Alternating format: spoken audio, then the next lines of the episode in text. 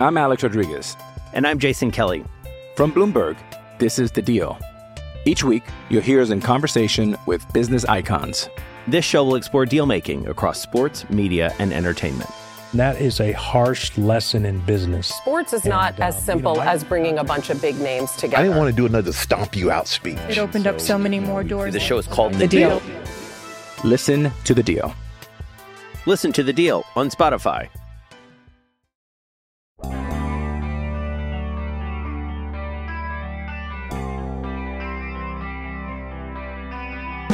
Jim Rutherford wasn't kidding.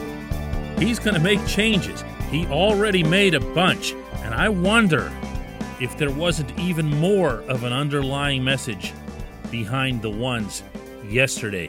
Good morning to you. Good Thursday morning. I'm Dan Kovacevic of DK Pittsburgh Sports. And this, the newly reborn DK Sports Radio podcasting network, which set more record. It sounds dramatic when you say it that way. Record numbers. We've only been doing this for a couple months now, but the past week has seen the biggest numbers we've had yet, and it just keeps climbing and climbing. And we're grateful for that. We're grateful for you in particular setting our podcasts to automatic download on your Apple, Google, Stitcher, Spotify, Overcast, Anchor, any platform that you choose auto download is definitely the way to go. Mark Recchi, Jacques Martin, and Sergei Gonchar were all sent packing yesterday by Rutherford. And I think that's worth underscoring. By Rutherford. In sports, a head coach, generally speaking, is responsible or at least involved in the hiring and firing of the people working under them. Not always, but a lot of the times. And rest assured that when assistant coaches are hired to replace these gentlemen, that Sullivan himself will be involved. And we don't have to guess at that. He acknowledged as much yesterday, saying that he expected right away to be working with Rutherford on building a new staff. I'm not going to lie and I'm not going to play expert on what all could have gone into this. It's a weird time in reporting in that we're not in locker rooms or around these players, these coaches, these administrators the way we usually are and can just, you know, run into them in a hallway and pull them aside and ask some questions. But I will say that I foresaw only one of these. I foresaw Mark Recchi. If the power play wasn't going to come around, if the power play wasn't going to produce some kind of cohesive result, some chemistry, some imagination, Recchi wasn't going to make it. And he didn't. But when you throw in Martin, who's been a successful assistant in Pittsburgh by any stretch of the imagination, two time champion, responsible primarily for the penalty killing, which was always good in his time in Pittsburgh, as well as rotating the defenseman on the bench during games. Also, never really an issue. That one kind of throws me. He's 67, but if you're Jim Rutherford and you're into your 70s, you're not basing hiring and firing on ageism for sure. Martin's kind of a quieter guy, but he also has extensive head coaching history on his resume. And when he spoke, he was going to be heard. So that one, yeah. And then comes Gonchar, who is closest on the team with, you know who, Evgeny Malkin. They've known each other obviously since their playing days. They are great friends and family friends off the ice. And Gonchar was, of course, very, very respected by the players following his career, which some feel is worthy of the Hall of Fame. Of course, Recchi himself is in the Hall of Fame.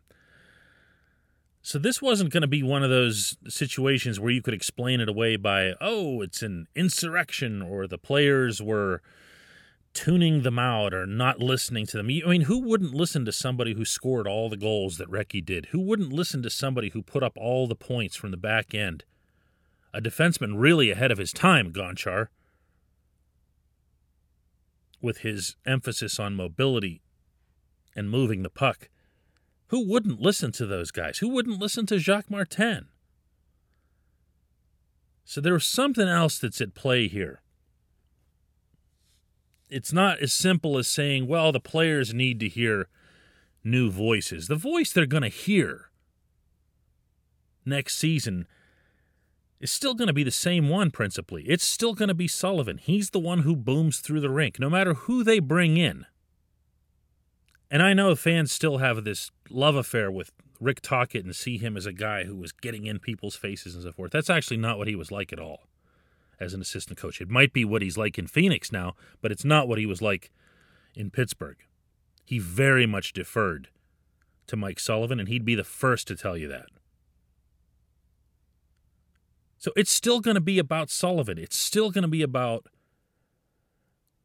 what's heard. So, what ends up coming next to me is going to be very telling.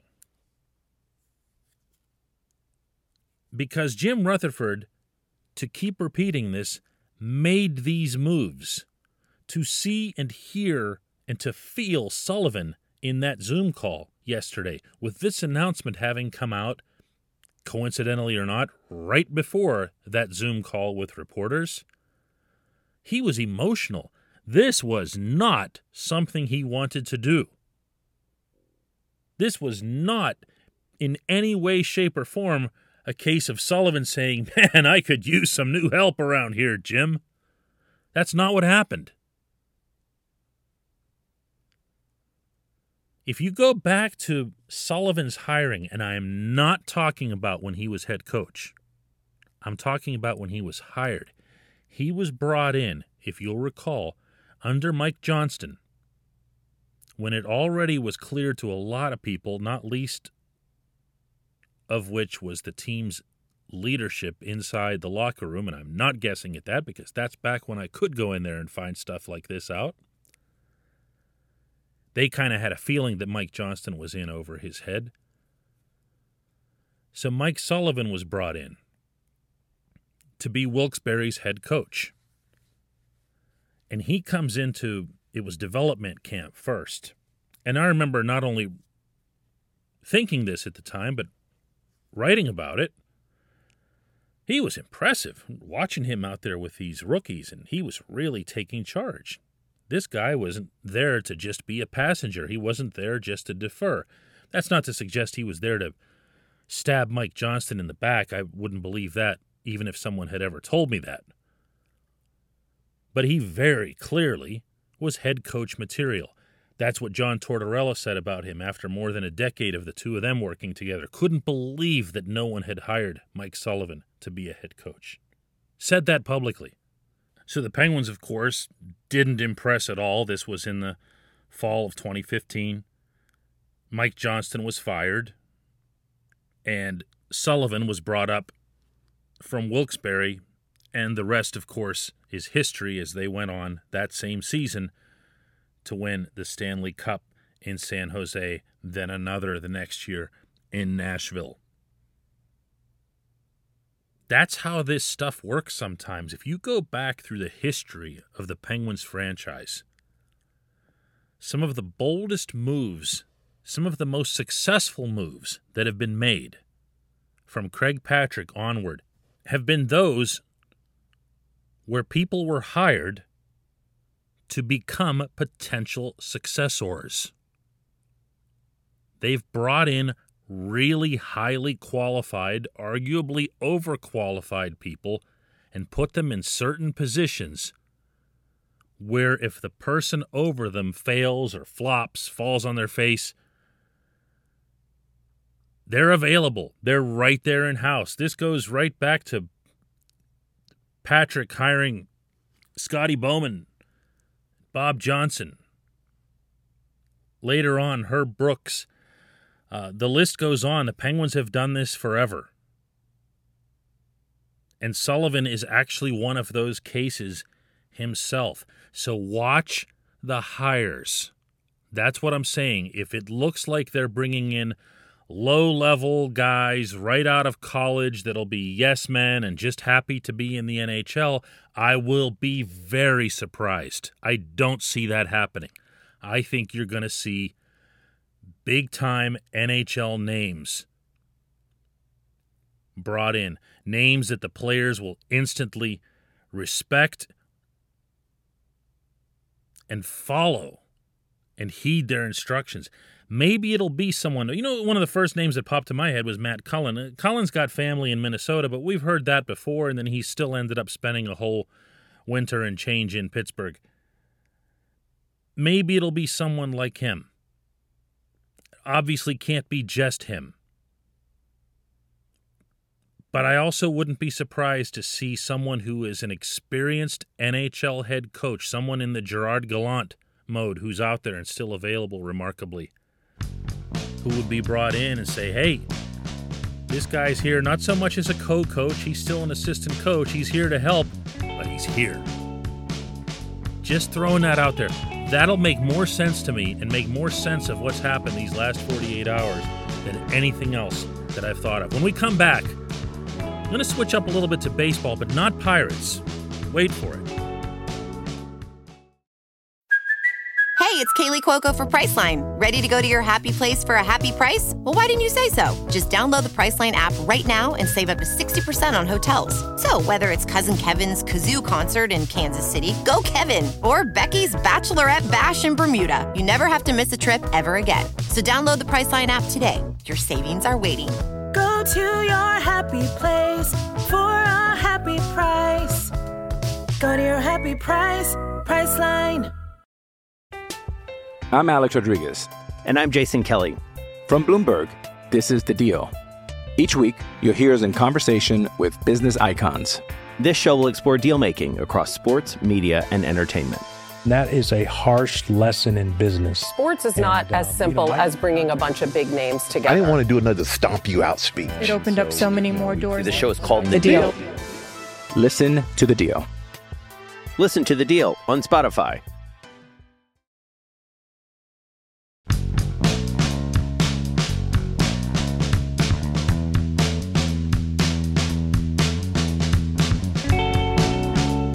Stanley Cup playoffs continue up in the respective bubbles in Canada, in Toronto and Edmonton.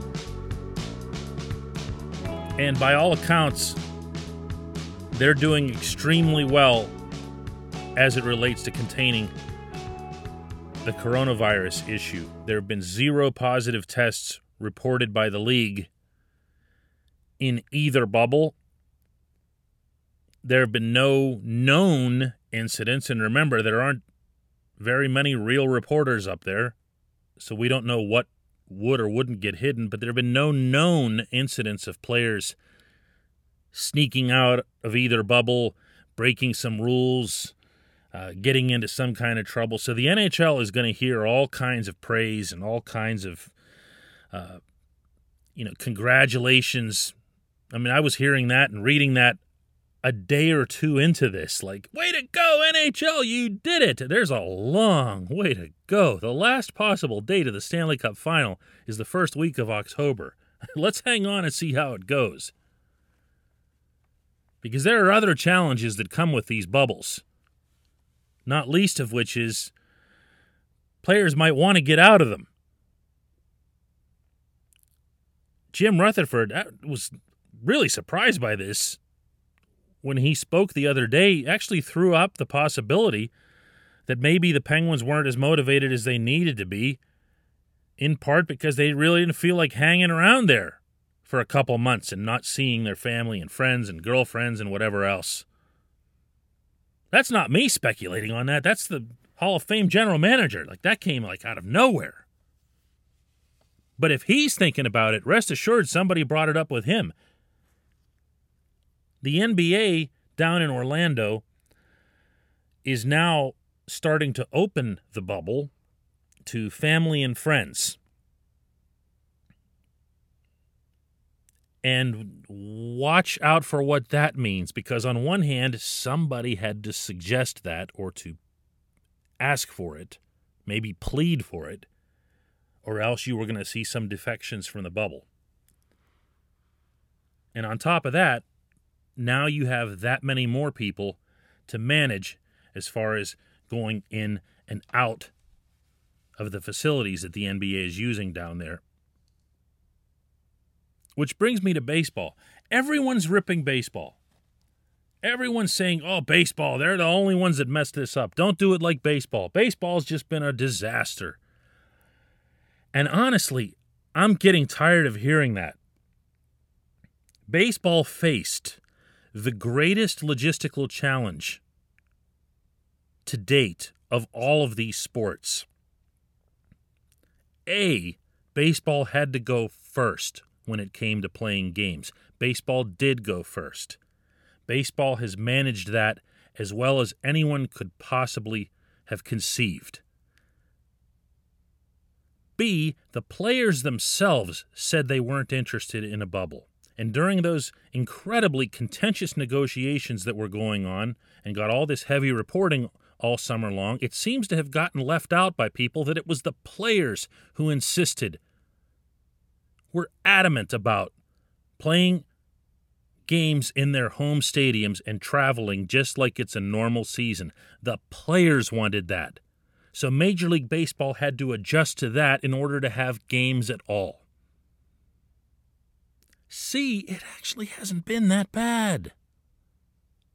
The Marlins were idiots early on. Something happened with the Marlins, whether you believe the story that they went partying one night in Atlanta or whatever. And then on top of that, they lied. They held back information. Don Mattingly, the manager, all the way up to Derek Jeter, the owner. They really messed up a lot of things. I felt like they should have been punished harshly for it. They weren't. But they're back. They're playing. They're actually playing really well. Surprisingly well. And then comes the curious case of the Cardinals. There's a story that floats out there that they were in some kind of casino. My friend Derrick Goold, the longtime beat writer at the St. Louis Post Dispatch, did some digging and found out that actually wasn't true at all. But something obviously happened with the Cardinals, that it's worked its way through the clubhouse once, and then again when it looked like the Cardinals were going to come back and face the Pirates this week, they got bagged again. Something went wrong. John Mozeliak, the general manager out there, was quoted by the St. Louis Post Dispatch as saying that he feels there's a lot of good that can come from what happened with both the Marlins and the Cardinals because they were the first two teams that were afflicted by this. Other teams have learned lessons. Major League Baseball, as an entity, didn't duck either of these cases. Major League Baseball ordered each team to take an MLB hired, I guess you could call it a truant officer, compliance officer, security, whatever it is you want to label it.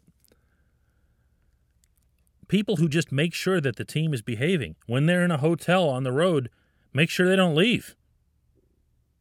You know, simple as that. If you leave, at least they're going to be aware of it and they'll know who to tell. Baseball went first. Baseball had to learn this the hard way. Baseball, ever since putting in this truant officer, compliance officer, hasn't had any issues. Teams that have conducted themselves well, like the Pirates have, haven't had any issues, at least not since the very, very beginnings, when everybody just reported to the initial camp. And really, there wasn't anything the Pirates could do before that. They've managed it well. Most teams, almost all teams, have managed it well. Major League Baseball has managed it well. And it's actually taken the neat form, I think, of a culture of awareness and accountability. And that was on display this week, I thought, very powerfully with the Cleveland Indians. getting upset, and rightly so, about two of their pitchers, Zach Plesac and Mike Clevinger, brazenly breaking team rules to just take off, to just leave. They didn't care what the ramifications would be. They didn't care what it would do to their teammates or their teammates' families. They didn't care about Carlos Carrasco, the, the reliever who uh, became a celebrated cancer survivor last year and who, by most epidemiologists' definitions, would be at the greatest danger should he be somebody that gets hit by the coronavirus. This is what one of their teammates had to say about this, and I want you to listen to this carefully.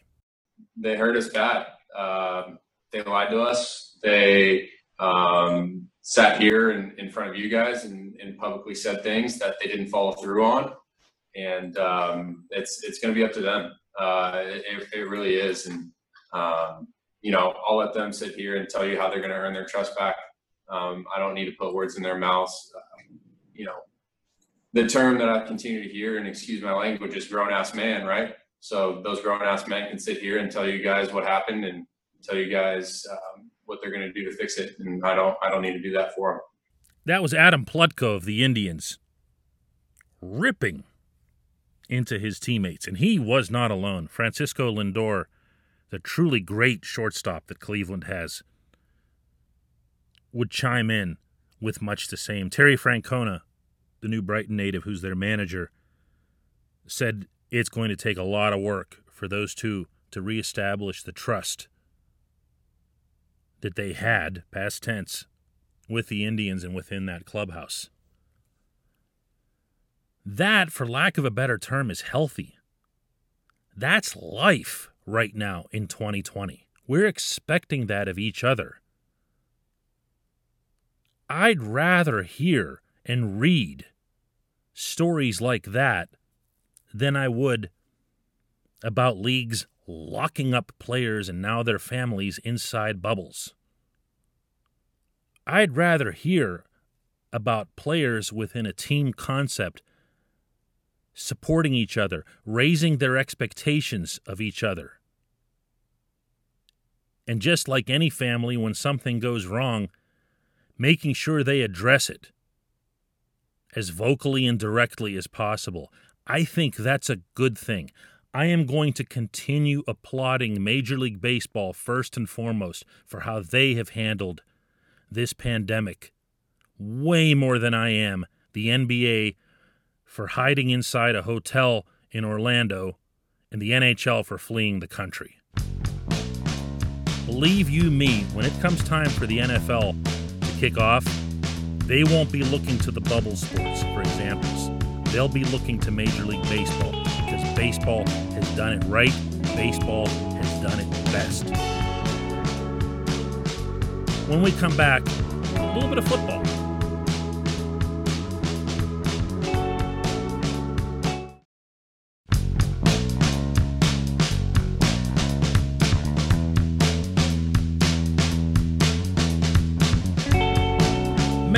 This is gonna suck. No renegade. That's not me talking. That's Vince Williams, my man Vince, on Twitter. Out of nowhere, like almost everything he puts up on social media, just pontificating right out of the clouds about what it'll be like for the Steelers defense to take the field at Heinz in a critical moment and not hear the plea for mama being in fear of my life from the long arm of the law or whatever else it is that Tommy Shaw of Styx sang there. Players love that song. The players love that atmosphere. And man, are they going to miss it. Maybe more than in any sport. This segment of Daily Shots is always brought to you by the Greater Pittsburgh Community Food Bank. During normal times, one in seven people in Western Pennsylvania are food insecure, including one in five children. Not knowing where your next meal is coming from can be a scary thought. And now, with the pandemic going on, the need for food is that much greater. If you are in need of food assistance, or if you'd just like to support the Greater Pittsburgh Community Food Bank, visit pittsburghfoodbank.org. Spell the first three words out. Don't abbreviate anything. pittsburghfoodbank.org. One dollar is all it takes to provide enough food for up to five meals. The weirdness of no crowds and no noise and everything else is one thing to encounter in baseball. They've they've found, I think, a, a decent enough way to get through that with that canned baseball murmur, for lack of a better way to describe that sound. Um, there's always a as you walk into a off a concourse into a baseball setting into the seating area. Uh, there's always a I don't know if buzz is the right word unless it's a certain point of the game, but everybody's talking, everybody's sharing something. It's it's not dead silence, and that's the sound they've really nailed. Hockey's having a lot rougher time when it comes to crowd noise because of the significant delay, in particular with reactions to goals being scored. Same goes for the announcers, who, by the way, aren't there. The announcers are sitting somewhere you know, eight, nine states away in their living room watching a TV. Doc Emrick's doing the same thing. Doc's in Michigan. He didn't go to Canada. So you see a player score, you think they scored. Their arms maybe go up, maybe don't. There's no crowd reaction. It always takes like two, three seconds, it seems. And even the greatest hockey announcer America's ever known can't have an appropriate reaction to it because that's the last thing he wants to do is yell out, he scores! When in fact it's just a glove save. So that part's been awkward. But football, that's something else. Football is the only sport out of the the big 3 we've got in Pittsburgh where the players play to the crowd, where you know, whether it's TJ doing the big kick, uh, someone on the sideline standing up and raising their arms to try to get the crowd into it, uh, or for that matter, even the quarterback telling everybody to shut up. Pipe it down a little bit here. They need to hear my signals. The crowd is such a big, big part of the game uh, in all sports, but I would put football at the top of that. The emotion that's inherent in the game uh, the passion following a violent play. All of that is so vital to what we see out there, and I can't help but picture that it's going to have an impact on the quality, on the physicality of the game. Maybe I'm wrong. Maybe I'm wrong. Maybe players will have had so much time in these isolated camp settings, training inside, like the Steelers are, a 65,000 seat empty stadium every day,